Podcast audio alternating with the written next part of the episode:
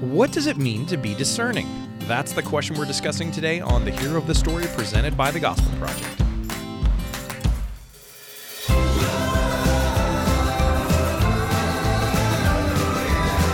Thanks for joining us for today's episode of The Hero of the Story, a podcast to help you explore the big story and big truths of Scripture. I'm Aaron Armstrong, and with me, as always, is Brian Dembowczyk. How's it going, Brian? Well, I'm looking around for who our third host is going to be this week. Uh, we need to have a guest because if we're talking about being discerning, I don't think you or I have any expertise on addressing that one. We we need somebody to help us understand that. You know, that's hurtful. See, I lack discernment. That's why I say things like that. That's that's true. But you know who we do have? We do have a third guest. We do have a I have a guest host, the Holy Spirit. I see. I knew you were going to go there. you Jesus juked me. I did. I did. Well, technically, Holy Spirit had juked you, Yeah. but but I mean that's but this is the thing. We are talking about discernment today, and we are talking about it through um, as we as we look at Acts chapter 11 verses 19 through 30. So last week, if you were with us, we talked about Peter's uh, Peter's experience um, and the the gospel going going out to the Gentiles, which which is pretty pretty fantastic there. And uh, one of the key things that is that is present there in in that account is that people took time. Yeah. they took time to think about how to respond. And that that in itself is an illustration of discernment. But um, before we go too much farther is there anything else that you want to add to help us set up what we're going to talk about today Yeah, I, this is a passage we're looking at Acts chapter 11, verses uh, about 19 through 30, I believe. And, you know, when you're reading through Acts, this is a section that's pretty easy to, to read over. It's, I think, two paragraphs as you're reading. It's pretty short.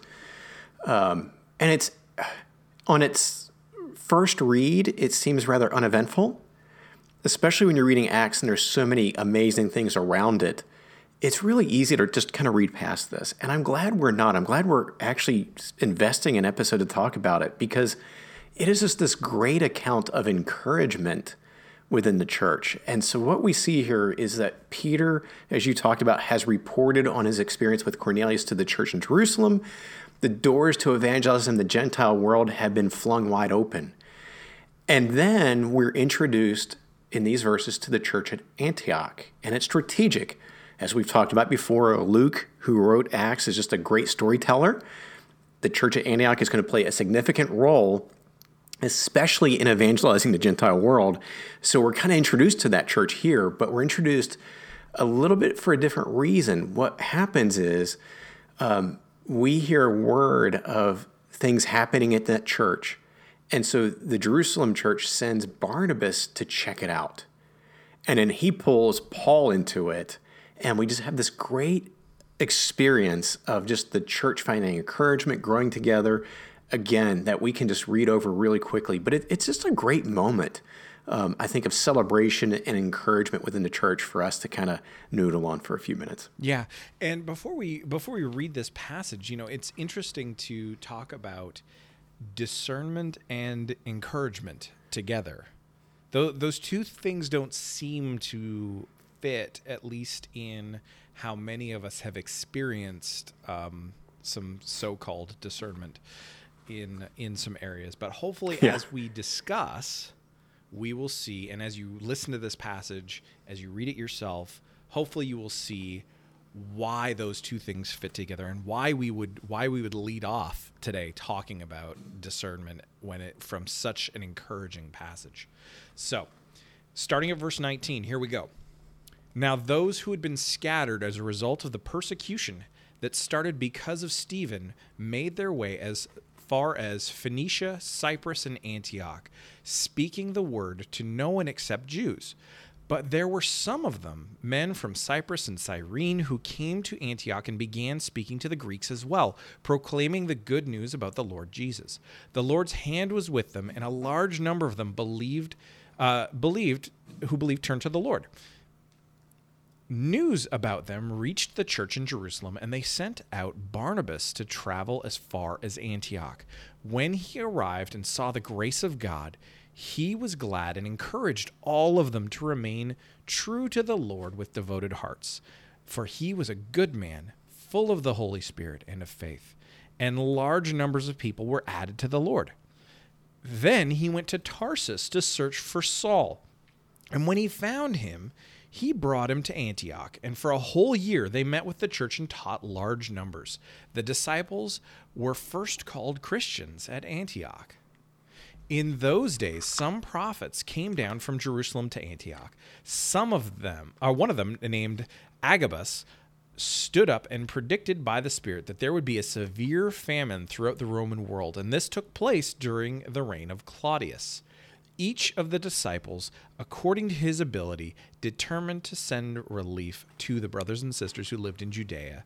They did this, sending it to the elders by means of Barnabas and Saul. So, a lot of stuff happening here. Some stuff that doesn't seem to naturally fit necessarily, but it does. Especially this famine discussion at the end. particularly that. But we'll um, get to that. We will. This though is this though is important because you know we're reintroduced to we're reintroduced to a person that we met very briefly way back in at the beginning of of chapter five um, or end of chapter four Barnabas and um, and this is where he he takes the spotlight a little bit which is pretty cool Yeah, Barnabas. He and that's the first question as we look at this. Why was Barnabas sent to Antioch? Antioch, and yeah, Barnabas. As you read through Acts, he just you know you you talk about us zigzagging through Acts as we jump into epistles. Barnabas zigzags his way through the book of Acts. He just makes these appearances, and whenever he does, though, it it he's always he plays this really great role of being. He, he it just seems like he's the kind of guy you just want to be with you would just love to have lunch with Barnabas. You just would love to have Barnabas in your small group as, as somebody discipling you or just as a friend because he's an encourager. Every time he pops on the scene, he's using, God is using him to bring people together, to encourage. And so here, when he, when he shows up, you immediately, okay, what's he going to do this time? And, and that is really why I think he was chosen. So think about it. The, the church in Jerusalem is getting this report from all this great stuff potentially happening in Antioch. Notice my word potentially there. Mm-hmm. Just like we saw last week, we, we want to be discerning. Okay, was this valid? Peter, what you experienced with Cornelius, let's talk about this. Let's check it out. Let's investigate it.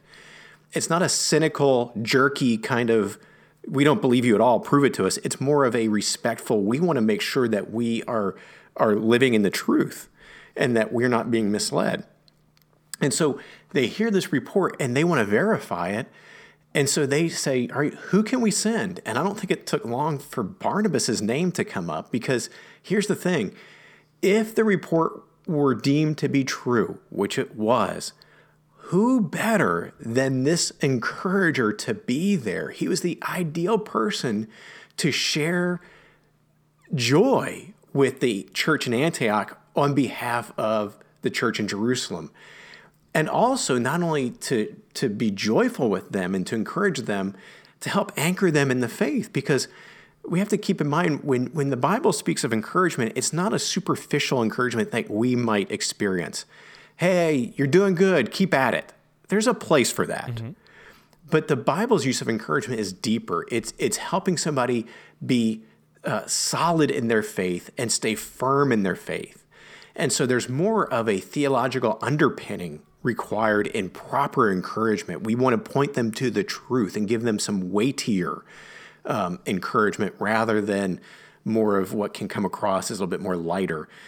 And so Pete, Barnabas had the theological chops. He had the spirit as, as we were just a godly man who would be able to help anchor these new believers in their faith, help the church in this joyful but important moment of, of the, the gospel expanding. So, of course, the perfect choice of the church to send Barnabas, and he was chosen for a reason. Yeah. Yeah. And I, I love that he was that he was sent there that he was this encourager but that he wasn't there to to just simply go and encourage. He wasn't sent to do that. He was sent to see okay is this legit? Yeah. That is so huge. And and really again that speaks to why why we're saying why we're talking about discernment and encouragement and encouragement in the same at the same time because they should they should go together. We should be able to celebrate the truth. When we see it when we recognize it for what it is we need to be careful and we need to take the time to view and understand and explore that. So And conversely, we'd never want to encourage by accident or intentionally untruth. yes. Yes. That's that's part of the thing too is is we we want to we want to be hesitant because both sides can be dangerous right? Yes. um accepting things too too quickly um and then blindingly and blindly really um that ultimately is foolishness and when we reject things too quickly so if it doesn't fit within our particular theological paradigm, for example, um, or we have mismatched ideas about what a first tier and second tier issue are, um, or thing or various things like that. Does that ever happen? Oh, only every day. um, but you know, these are these are the things that, that do happen, and so you can you can cause ultimately you can cause harm to yourself. You can cause harm and sow seeds of discord within Yeah. the body of Christ, um, both at a local church level and beyond um, simply by being a little bit too quick on the trigger. Yeah. So I'm all for I'm all for um, you know verbally shooting heretics. Notice verbally, let's be careful. You said verbally. Verbally, I am all for calling out a heretic as a heretic. Okay, I am not for shooting down shooting a shooting a, brother and sister in Christ for Yeah. For mislabeling, misjudging, um, defaming, defraud, defaming, and, and these people just because I disagree with them. yeah. Speaking of people that sometime that that uh, would get disagreed with on occasion, um, Paul slash Saul, um, remembering not not new name, not different name, just different context, but Barnabas in this passage brings Paul slash Saul to Antioch. Why? And here's the answer. Well, it's it's kind of two answers, really. I mean, in part, it's it's that he went and he found him in part to further disciple him. So he was taking him for for his good, and and vi- this was really the beginning of their ministry partnership Yeah. We did see that it you know unfortunately it didn't end particularly well from the outset. Didn't go quite the way that that is ideal but they did they they clearly were able to reconcile later um, as well as we know from the rest of scripture. Um, but this is the thing is paul was a very was very well trained in the scriptures. He knew them backwards and forwards but he also needed people to show him what it meant to be a disciple of Christ. Yeah. And so there I can I can think of no better person for a guy like a guy like Paul than a guy like Barnabas. Um, someone who would seem so different from him. And when you when you think about that, think about their relationship from that perspective, you know, it really speaks into the the affection and care that you see Paul later display in his ministry. That's like maybe this is the fruit of Barnabas's influence on him. Yeah. So there's that side of it, and then but then there's also the recognition that that Paul, as a well-trained theologian, had so much good that he could offer the church, and so he's going and he's getting him and he's bringing him back to Antioch, um, because he had so much potential to be a very strong leader in in the church itself and so he sees this opportunity and to to both disciple and encourage Paul, but also disciple and encourage new believers through their relationship as well, and through and through Paul's gifts Yeah. too. I think I think it's Galatians where Paul references his uh, training period.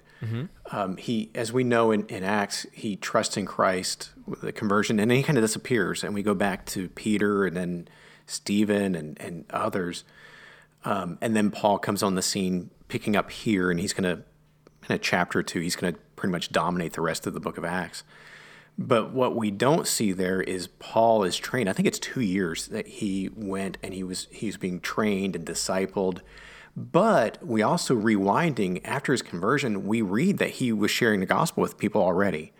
So as you're saying, we, we shouldn't think that he was just useless until he was ready to start these mission endeavors. He was very useful, but he was still himself. He was still growing and, and being discipled. So, I, yeah, I love Barnabas' strategy. I imagine that was it. I imagine Barnabas just had this great thought given to him by God, I would imagine, of saying, Hey, I've got a church here who needs to be discipled.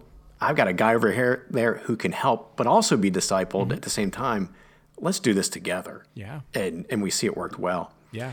You know, uh, before we jump too too much farther, um, though, one of the things is interesting, just as a as a side note for people, whenever you're reading, um, whenever you're reading a book like Acts, which actually covers a very significant period of time, we're talking, um, you know, 30, 40 years happen in these 28 chapters. Um, the period of time between Acts Acts nine and, and where we see um, see Paul converted, and when he when he shows up and is really starting his ministry, there's about 14 years there that's happening, yeah.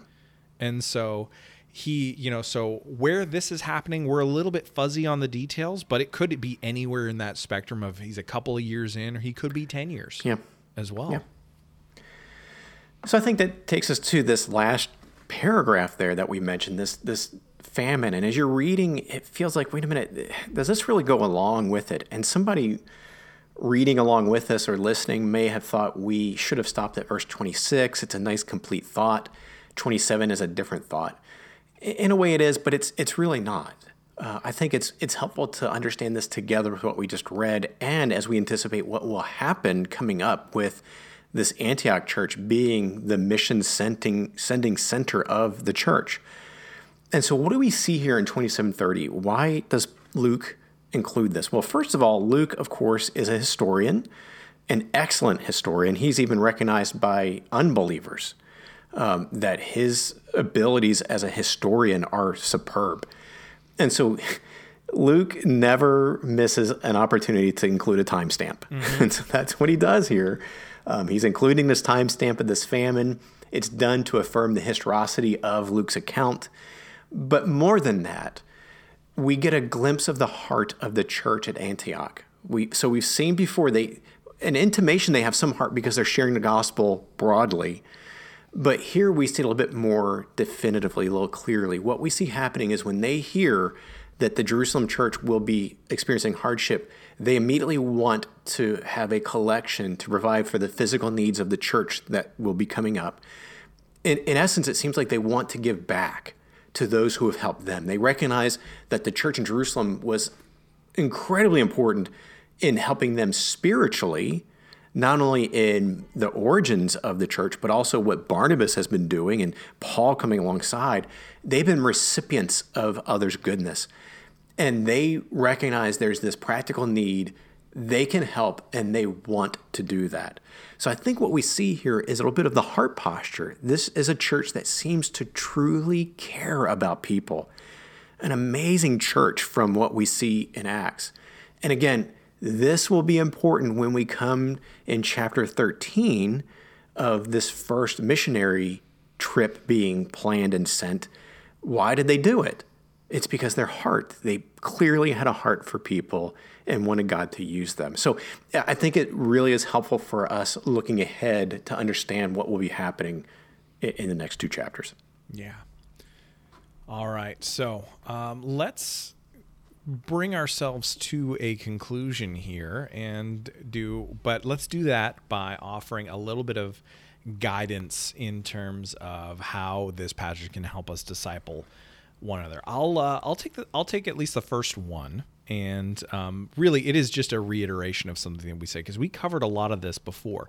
But just Yeah. to say it again, we ought to be discerning. And so discernment ultimately is is right judgment.